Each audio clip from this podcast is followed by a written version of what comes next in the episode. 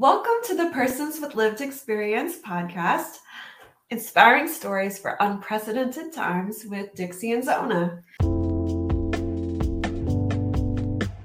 I was exploited by her from 15 to 19. At the age of 18, she did introduce me to a male escort service owner. He referred to himself as a pimp, but he did not seem abusive at the time. And at this time, you know, mm-hmm. by the age of 17, I was fully in the life. I identified in the life, and that was just where I was now.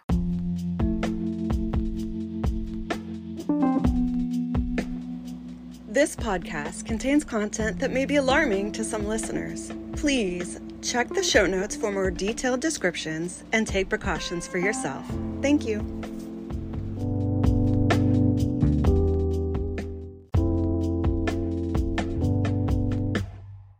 I'm Zona. I'm a writer, a speaker, a person with lived experience of human trafficking and homelessness, a tiny house enthusiast, and a serial foodie. And I'm Dixie. I'm all about joy, justice, and fair trade fashion. I'm an anti trafficking advocate, mom of many, and passionate worshiper. Our guest today is Keyana Wheatley. She is a survivor of domestic minor sex trafficking she is also had been part of the criminal justice system and the federal criminal justice system. Keyana is an author, an advocate, and a founder of the nonprofit Restorative Community Concepts. Hey, how's it going? Hi, how are you? Good. We are so glad that you're here, and we cannot wait to hear more about you. I am currently um, living here in Ohio. I live in Wooster, Ohio my husband and I just got a four and a half acre property. So we've got our house and a front yard and a backyard. And then the other side of the property, there is a large garage with a lobby in it. So I founded Restorative Community Concepts, which is a nonprofit organization that focuses on resources for survivors of sex trafficking and exploitation prison reentry, and low income charitable auto services. We are using that building over there, and I just got it all cleaned out, and I'm working on getting the store open by May, hopefully. Oh, that's Wonderful. exciting. Wow. That is, and a lot of work. yeah. Yeah. so, well, that's really cool. So, how did you get involved in fighting trafficking then? I survived exploitation, and the resources were not good enough. I combed through resources just looking for a way that I could no longer work in the commercial sex industry of, in any capacity. Um, you know, I was done being exploited, and then I worked for some years as an escort because I didn't see the value in myself, and neither did society. Mm-hmm. Um, and many obstacles were in my way. So then I, when I finally left that lifestyle, because you know it just wasn't for me. It was never meant for me anyway. That was not mm-hmm. my portion in life. So mm-hmm. then I go to stripping and doing webcams, and that is degenerate form of prostitution. And I wanted out. I met an org that was in Las Vegas and we talked and they offered some resource and actually they were some of the better resources you know um, many grants that were able to sustain some of my legal bills and things like that. And as i kind of searched i noticed that a lot of these people are just poverty pimps um, you know, that org was good, but I went to another one. And one of the rules was that I had to live there. First of all, I was not in crisis for homelessness, mm-hmm. but they thought that it would be a good idea to have me as a head in there since the place wasn't as flourishing as, you know, they had hoped. And so, okay, um, I have an open mind. And my then fiance, now husband, was supportive. So I went to stay there and it was a hot mess. Um, they wanted my ID and my cell phone, and I was not allowed to have those things while I was staying there. Um, and the phone calls were monitored and you had to have an approved phone call list. I understand, you know, that there's safety issues where people may not be able to do this and that, but mm-hmm. um, taking my identification documents and locking them away was very reminiscent and traumatic of my trafficker. Yeah. So, um, you know, I was just like, why are there all these barriers? Um, mm-hmm. When somebody needs help, they shouldn't have to go through an obstacle course and jump through all these different hoops to get resources. Um, I mm-hmm. needed help. And then this one lady, I got approved for this $1,500 grant. There was this big thing and everybody was getting it. And the lady didn't like me. She was very, she ended up getting fired the next day. But, um, you know, she did chase me out of there. And I was able to reapply for that same grant under different circumstances. But you definitely had to be a part of some of these programs to receive some of these services. So, mm-hmm um, her bad attitude and mistreatment of me made me decide to go home and then made me ineligible for a grant that I needed. Mm-hmm. I got federal criminal charges for the second time um, oh. for a failure to register as a sex offender because I didn't know the law in the area. I'm $11,000 deep in lawyer bills, excuse me. Sure. And that money could help me. And she just um, didn't see me as the human being that I was trying to better my situation. Mm-hmm. She saw me as somebody that she could degrade and pick on because me staying there to her meant that I was less than. And right. I just got tired of stuff like that. Long, uh, long story long, I decided to, you know, see if I could refer clients to the places that work and eventually facilitate a model that works mm-hmm. for survivors. Yeah, sure. I definitely understand that because I mean, I've done a lot of work in the field on both the homeless side and the other side. And sometimes you feel like you're trying to fit a square peg in a round hole because it's the only space that you have. And that doesn't mean that it's right for the person to be able to actually get stabilized well, we would love to hear more about your story, whatever you are comfortable sharing. Yes, I wrote my whole book, uh, Being Keyana Marshall, mm-hmm. um, Surviving Sex Trafficking in the Criminal Justice System. And so, what my life story in that book is about is how I was a naive t- teenager who picked up a babysitting gig and then ended up being exploited. I have um, a dysfunctional family. My mother was um, physically aggressive towards me during my teenage years. Um, mm. You know, we did not get along. We didn't see eye to eye. I was always sneaking out and running away. I've been running away since the age of 12. Um, my stepfather wasn't in the home because he was in prison, and I didn't meet my real father up until like last year. No mm-hmm. lie. Mm-hmm. And so, with stuff like that going on, um, when I went to babysit, it was like a break from that. And the person I was babysitting for owned Anchorage, Alaska's largest escort service. Oh. She had three illicit massage parlors, two brothels, and a full page ad in the phone book.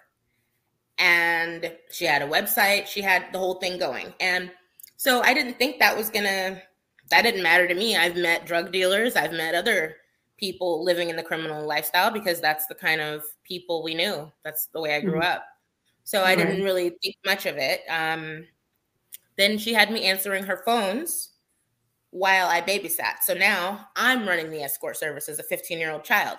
Mm-hmm. Um, she taught me how to book a call. Um, she's telling me these are the ladies that are and gentlemen sometimes mm-hmm. that are available for tonight. And mm-hmm. so she taught me how to book a call and arrange for prostitution services to be facilitated. And wow. so I did that. And she told me that I would get $10 per call that I successfully booked. And rarely did she, she only would pay me like $20 for the whole night for three kids. You know, I'm missing yeah. school in the morning or showing up late to school, or I have mm-hmm. to use that $20 to take a cab. Yeah. But right. I hate being at home. So I'm taking the abuse. Mhm. because it's better than being home. And I'm allowed to drink over here, have my friends over here, smoke marijuana over here. She's Mhm. providing those things to me. right. So I'm having a great time. Um, then she started picking me up early from school in a sports car. Um, then she started letting me borrow clothes that were nice looking to wear to school, things that I would not normally buy myself or Right. my mother would buy me. Um, so I fell in love with her. I thought this was my best friend. Yeah. Right.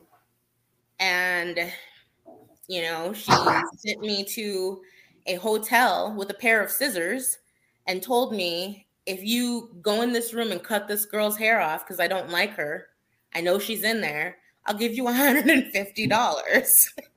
you know, I don't have any money. I'm 15 years old. Right. What what are you doing? You know, we're in a hotel at like Mhm. three in the morning, like just straight weird, you know? Yeah. And so then she goes to jail for a little bit. So I'm watching her kids. And she has a Mhm. girlfriend. So um her girlfriend is watching the kids somewhat, but her girlfriend drinks and parties and does drugs a lot. So she wanted me over there to Mhm. make sure the kids got to school and this and that. Sure. So again, her girlfriend decides to provide me with some of these stronger drugs that I've never tried before and convinces me to go on an out call. Mhm. Oh I no. what the business is, but I never, um, you know, for many months, I never engaged myself. And Sure. so then I went. I did not succeed at collecting the money. And when this madam, I guess we'll call her, um, I, in my in my book, her name is Trina. We'll call her Trina Okay. um, when she gets out of jail, instead of, you know, maybe stop communication with me, maybe telling my mom, oh my goodness, Mhm. something happened over here. Instead of that, um, she says, okay, I know you went on this call and you didn't get the money. And now you owe me some money and then I'm fining you for stepping out of order. I guess now I'm suddenly in this debt where I'm owing her like a few hundred dollars. Right. And I, she's like, but it's okay. Um, I know a lot of men that will see you. I have a lot of regulars. Since you're not 18, we can't take you to hotels yet unless I know the person at the hotel. And so she's telling me how she will exploit me and which ways I was more exploitable. And she um, even had me, I wouldn't say I recruited friends from high school, but I had some friends that did come and babysit with me. And, you know, because my me and my best friend were like this. We spend the night at each other's house every single day, Mhm. school year or not. Me and my best friend, it's like we live together. You have two daughters, was pretty much what both of our parents knew. Right. We're either over here or we're over there. Mhm. And so, as she was with me while I was babysitting, um, she was also exploited, Mhm. you know, and she didn't in, remain in the life. Um, we probably cut ties around age 18 for me, you know, but that I've known that girl since probably kindergarten or second grade, you know, and then she comes over here and gets exploited. And so that was how things started off with me in the commercial sex industry. Um, I was exploited by her from 15 to 19. At the age of 18, she did introduce me to a male escort service owner. He referred to himself as a pimp, but he did not seem abusive at the time. And at this time, you know, Mhm. by the age of 17, I was fully in the life. I identified in the life, and that was just where I was now. Thanks for joining us today. If you enjoy hearing stories of persons with lived experience and would like to support our efforts, join our Patreon team. In addition to exclusive benefits, you will also be listed as an anti trafficking advocate on each episode of our podcast. Bring Freedom's live anti trafficking equipping event is coming up March 30th through April 1st.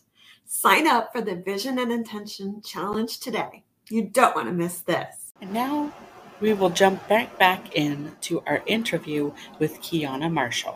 Right. And so I meet this character, and then I did some outcalls for him. We did a 50 50 split, and then I never heard from him again. and it was nothing that I thought would be an issue. So Mhm. at the age of 19, she goes to jail for trafficking an Mhm. underage girl that she did get caught trafficking. Right. Um, she actually told an undercover officer who came in posing as the juvenile's boyfriend that if he wanted to take her out this weekend that he would need to provide her with $1800 because that's what the girl would make if she wasn't wasting time with him Oh. Wow. yeah and she was just drunk talking smack Mhm. but at the same time if he would do it she would take it Yeah. Right. So, you know, they got that on recorder and she ended up going to jail for two years. And during this two years, she's trying to get me to run her escort service. And she's telling me that um, they owe $5,000 to the phone bill company. She made money hand over fist like I never seen before in my life. You know, she's the type of person to have 10 grand cash on her at any time, five grand on her. And, you know, I never seen that. So to Mhm. me, that was like, whoa, you're rich. But she never paid her bills. She was behind five months on her rent in her nice apartment. And Mhm. she would just give lip service to her landlords. She would give lip service to the phone books. Um, she was exploiting her children by putting the cable bills and other utilities in her un, her small children's names Oh, and she was just she was ruthless um Mhm. and by the way I, she was about 30 when i was 15 when she recruited me wow. so now i'm fast forward i'm 19 i'm Mhm. developed a substance abuse habit i'm living in a hotel i'm still Mhm. making hand over fist but i'm spending about a thousand dollars a day on drugs right. and she wants me to run her escort service. I say no. And then she tells me that if I run the service and I pay off the $5,000 phone book bill that she's been avoiding forever and could always afford, that I Mhm. wouldn't have to pay any service fees. And that was manipulation because why would I need to pay service fees if I'm giving 100% of my money into this $5,000 bill? right. Right. You know? And so at first I was like, oh, great, no service fees. And then I was like, hold on. You know, Yeah. um, and so since she wasn't there to manipulate me, I mean, she'd been physically violent to me and very manipulative to me. I didn't, and that four years was a bumpy four years of me escaping and returning. It wasn't just me sitting there looking stupid. When people Right. ask, why didn't you leave? You know, people love to ask that. Yeah. And so finally, I'm 19. She's nowhere to be found. Um, you know, she has exploited me to the maximum, and I break away. And now all I know at 19 years old is the commercial sex industry. So I went up to Fairbanks, Alaska from Anchorage, where this all surfaced. Mhm. And I'm on Craigslist now doing out calls and in calls. And then um, that is when Sabil Mujahid, which um, later in life turned out to be my co-defendant, Mhm. um, saw me online, and then that's when um, another exploitation ship, as I would call it, um, occurred, and that lasted with um, escaping and returning for a couple of years, of course, and when the FBI indicted him, um, one day I was on on my way over there. Um, Mhm. You know, he's saying all the right things to get me to come back over after a hiatus due to his violence. And so now I'm an idiot on my way back over. And while I'm in the cab, the whole place is surrounded by FBI and police vehicles. So I just tapped the cab driver and I was like, we need to turn back around. Yeah. and I got away. And I was so happy. Mhm. And he was trying to manipulate me on the phone, the same as Trina had tried. Because when they go to jail, um, in my book, I talk about how pimping don't stop. Right. Um, yeah. So pimping don't stop. And that meant also while he was not indicted yet, Trina was in jail Mhm. selling women to him for 200 a pop. Desperate addicts who are desperate to get out and get their next fix and would do anything to get out of jail. And so she referred those women straight to him and they had a business going. Wow. Yeah, in prison. She's selling women in prison. And she was going to become a co conspirator in this FBI case. And she told me to talk to the police and tell them that she wasn't involved and hardly knew him. And I said, I want no parts. And so um, she made sure that I was, you know, um, the snitching thing isn't about who did what's right and who did what's wrong. It's about who's providing the information to the police. So Mhm. although it is well known that she exploited me at the age of 15, she was still able to turn around and tell on 19, 20 year old me and get completely free from any of these charges. Um, yeah. Yeah. That's shocking. Yeah. What? Yes. And I mean, So now that point, it's- though, the statute of limitations hadn't expired on what she had done to you. Right. and it was known and it was called into the tip line it was spoken upon.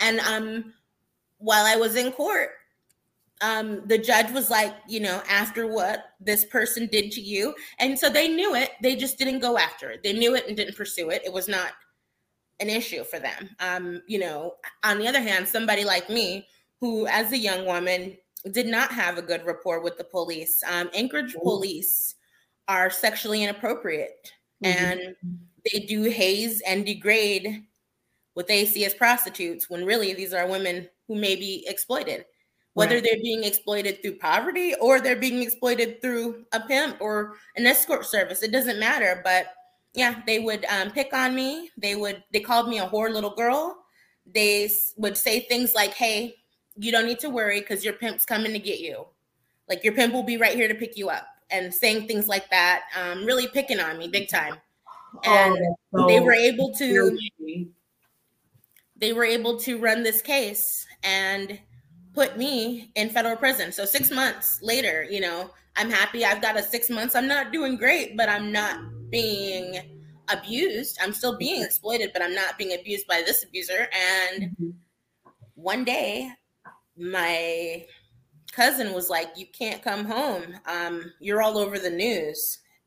Oh. And I saw myself on the news, and I was wanted in a sex trafficking case, and I was in trouble. Um, I wouldn't say that I recruited anybody, and I Mhm. wouldn't say that I collected money, but anything you do, I mean, is under a guideline of conspiracy. Right. So, you know, I didn't, I mean, and to pick and choose what I did and didn't do, what I did was still illegal, like um, paying the phone bills.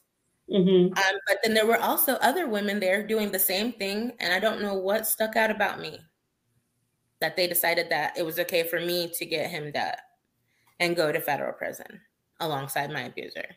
I wonder if it was the phone bills, Oh, no, it was. Um, business expense, you know, the Yeah, no, I paid the phone bills. I took the cars to the mechanic. No, those things are no doubt conspiracy.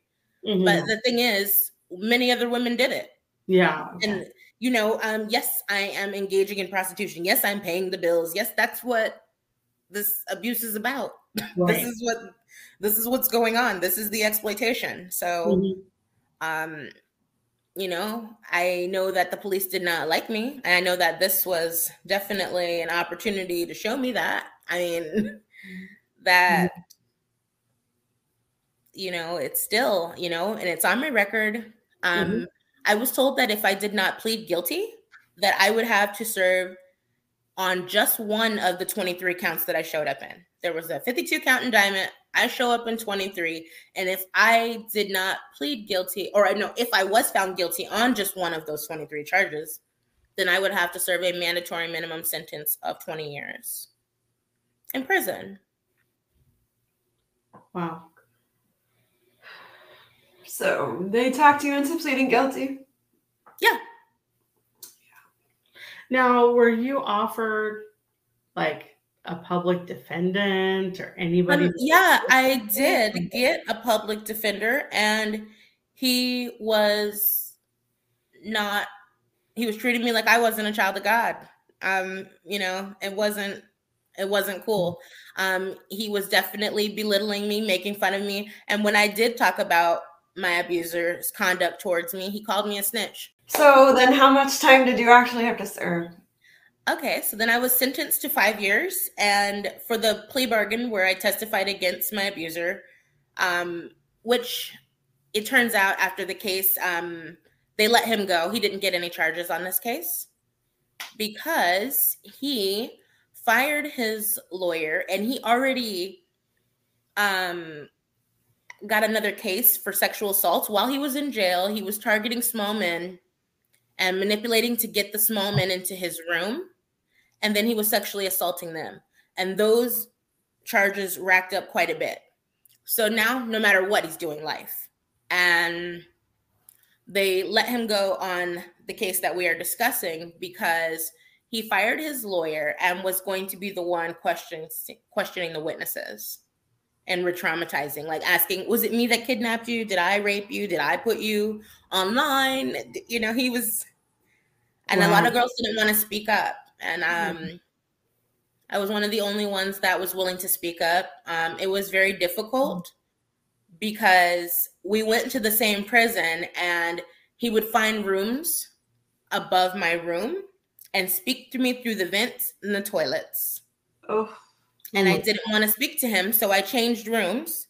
Mm-hmm. And then eventually, some of these um, women in gang activity mm-hmm. would get me and bring me to these rooms to talk to him. And it was, you know, one of the worst situations. And mm-hmm. when I told my lawyer and gave my lawyer the letters that he gave me, my lawyer didn't do anything about it. Well, I'm very sorry. I mean, truly, truly, this has just been an atrocious injustice over and over and over again. It was wild, wild. And then I get out. mm-hmm. I got three years probation. And I asked them before I signed that plea deal, is this going to mm-hmm. put me on a sex offender registry? This looks like something that would land you on a sex offender registry. Right. The judge looked me in my face and told me that I did not sexually assault or offend anyone, so that that did not apply to me. Okay. Mm. But if you lead, if you read the fine print in some of these plea bargains, they're actually allowed to lie to you, and it's okay. I don't understand how that would even be reasonable. Like you're asking for advice so that you know what your next steps are in order to follow the rules. Right. And in order to do the right thing. And so that didn't work out for me. Um I do the time, I get out, I get back into my dysfunctional home mm-hmm. at my mm-hmm. mother's house. Um, and then I'm also back on drugs, back trying to cope. Mm-hmm. And I eventually moved out of my mom's house. That was not a place for me to be supported towards my next endeavors. I mean, and I'm grown at this point. Mm-hmm. It's nobody's job to hold my hand, but there was sure like nothing but beratement and belittlement rather than um, you know, guidance and empowerment. so, and definitely, these are the same people who also um, would accept any gifts, whether it be monetary or otherwise, from this lifestyle that I was living. But then on the other side of the coin, would also like to be like, I can't believe this is happening, you know? And so I had to get from there. And then I went to Fairbanks and I completed my probation successfully, and I don't know how. I was a master manipulator. I was still on drugs and alcohol, and I was still mm-hmm. engaging in prostitution. And, you know, I was able to swim right through that without any violations. Um, and that was rough because I know I know that um, one time we went to court about a potential violation Mm-hmm. And the excuse that the defense has is that I have been using drugs as a coping mechanism for such a long time that it would not be unlike me to use drugs. Okay. All right. Yeah. And so that got me off and I didn't, you know, and then they tried to put me in rehab. Um, and I know that there's kickbacks mm-hmm. for your assessments. And I know that they'll say it's you know, everything that's free isn't always great. So I paid for my own assessment that said I didn't need rehab. And then I just swim right through the system. I know how to mm-hmm. get, you know, I've been dodging police for a long time now. I mean, mm-hmm. not every time will you get caught. Right. And not every time will you get away. Mhm. but that system didn't do anything for me. And so we play this little cat and mouse game of making sure I don't go to jail for three years. And then on the last day in 2015 of my probation, they slammed me with a sex offender registry that I never knew that I was gonna have to be on. And now suddenly I have to be on it or I'm going to jail. Yeah. So I tell them I'm not signing it, Mhm. hoping that I could set up a situation to get violated so we could talk this out. And they Mhm. didn't even violate me about it. Huh. because yeah so they just let that happen and then i did get a few charges for um, failure to register but i didn't know that they were all state charges and then i would register and Mhm. then i moved to nebraska um, to now i live in ohio but i moved to Mhm. nebraska um, to move in with my then fiance Mhm. and then in De- in february 2020 i was held in federal detention for 11 months Mm. on a failure to register charge and Wow. now I am on probation, and they say that I will have to be on probation for five years. I cannot travel to do the work that will pay and accept me. Mhm. Sure. Um, consulting work will pay and accept me, and I can do some of that right here, Mhm. like Right. this. Um, Mhm. But there's lots of speaking gigs, and I was even invited to the uh, Trafficking in Persons conference and all kinds of things like that. And I am unable to go. My probation officer is not cool. And, you know, I mean, and it's just terrible. Um, you know, in Lincoln, Nebraska, Mhm. where I was, at least this probation officer, even though they, I tried to start my nonprofit and they raided my house at six in the morning and they seized all my devices. What? Why? Mhm. Yeah. Because it's trying to start a nonprofit. I don't know. And they were like, on these things, you're trying to make yourself look like the victim. so Okay. They took all my stuff and came back with squat. Um, I was totally legally in compliance to do what I was doing, which I knew this is why I did it. Right. Mhm. Um, and then I, you know, just kept doing what I was doing. And then I filed to move here to Ohio, which I regret with a passion in some ways. I love the way things are here, but the people think they're in the deep south, some of them, you know, some, not everybody. Um, it's really full of culture. It depends on where in Ohio you go. I live in the country, but I'm just an hour away from Cleveland, which I love, but couldn't live Mhm. there. You Yeah. know, um, so I came here for a job that did not pan out. Luckily, my husband's job was able to move remotely, and Mhm. you know, now I'm erected the nonprofit, and things are just still going, but it's definitely um, a struggle because I should be able to, like right now, tell my story on my terms.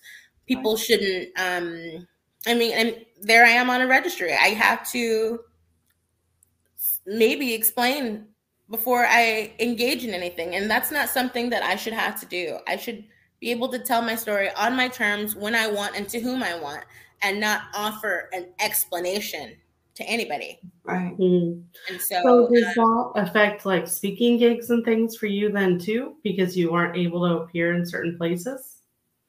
Yeah, I can't, they won't really let me travel. And my PO in Lincoln, I was able to go to church conferences. I wanted to go to the fair that was one state over, and she didn't bother me. hmm um, and I don't know if I was really working um, 30 hours a week. Here they're saying I need 30 hours a week. Okay, well, um, I'm trying to get hired, Mm-hmm. but I really don't need to financially work if I don't want to.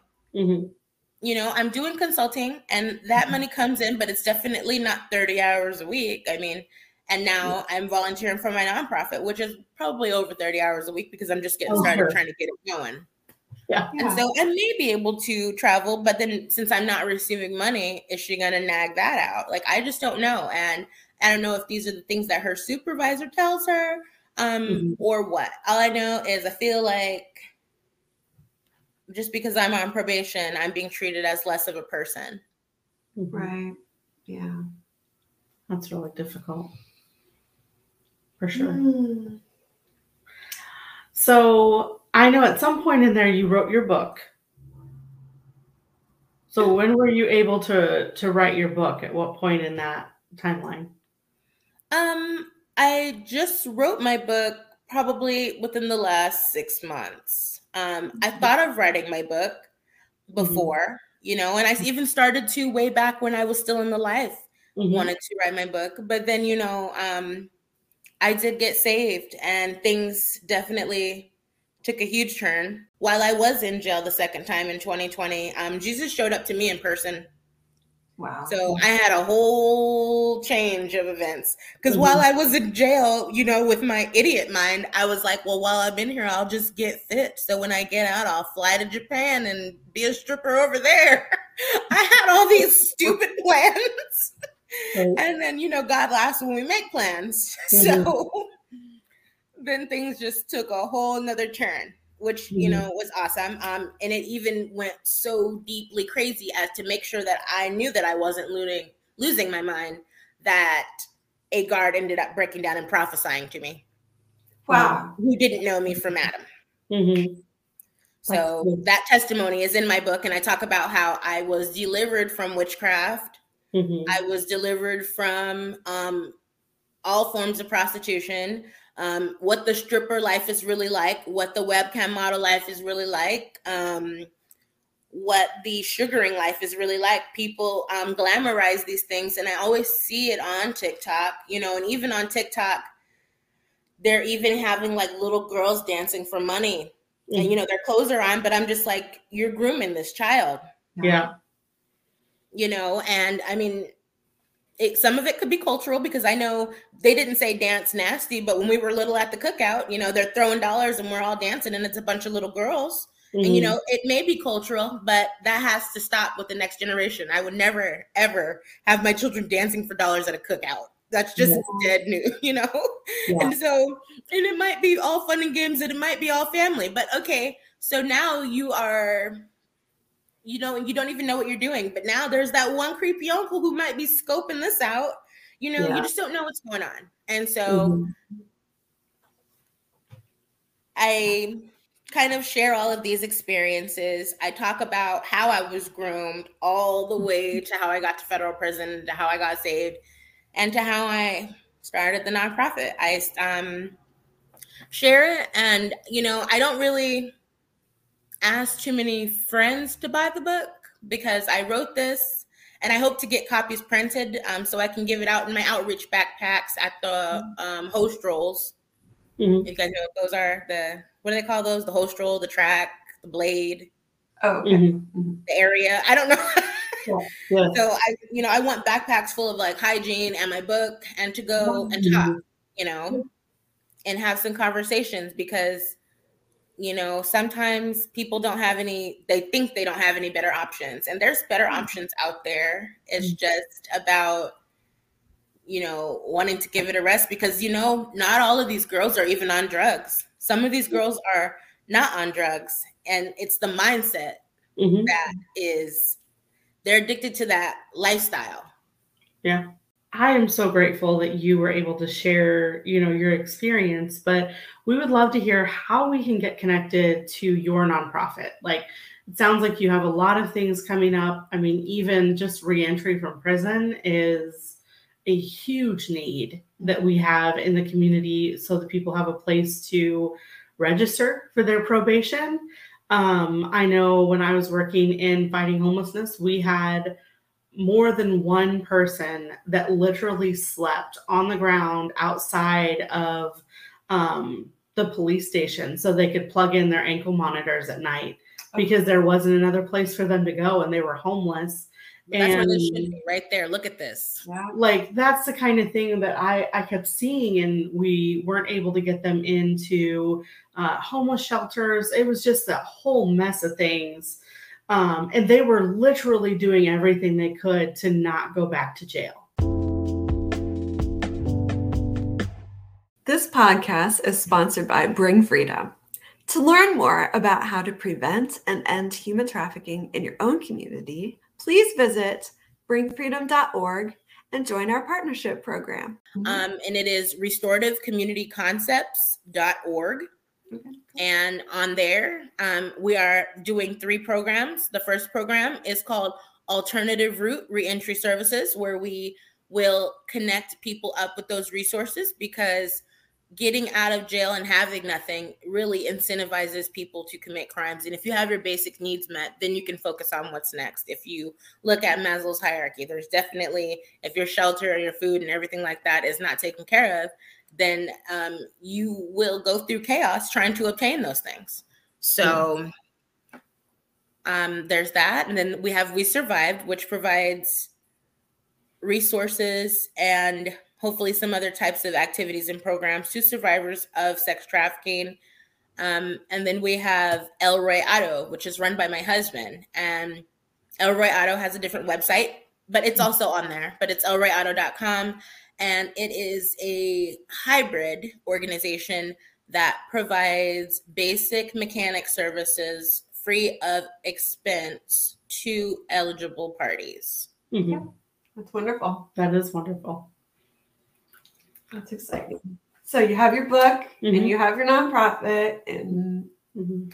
things and your husband and Jesus. So things are on the upswing, right? Oh, of course. Yeah. Yeah, it's good in here. The only person looking mad when the probation officer walks through is the probation officer. It's never me. Yeah. Good. True. Good. Um, well, we have really appreciated having you on and your can. Thank you so much. And yeah, that's why we have this podcast for people to share their stories in their own voice without without having to fit fit in that round hole. So it's your own story. Thanks so much, Keyana. Absolutely. It's been a pleasure. Thank you, Zona and Dixie, for having me. Thank you for joining us for the Persons with Lived Experience podcast today. I hope you're enjoying season three of these inspiring stories for unprecedented times. Please share with your community so together we can make more ripples to create waves of change.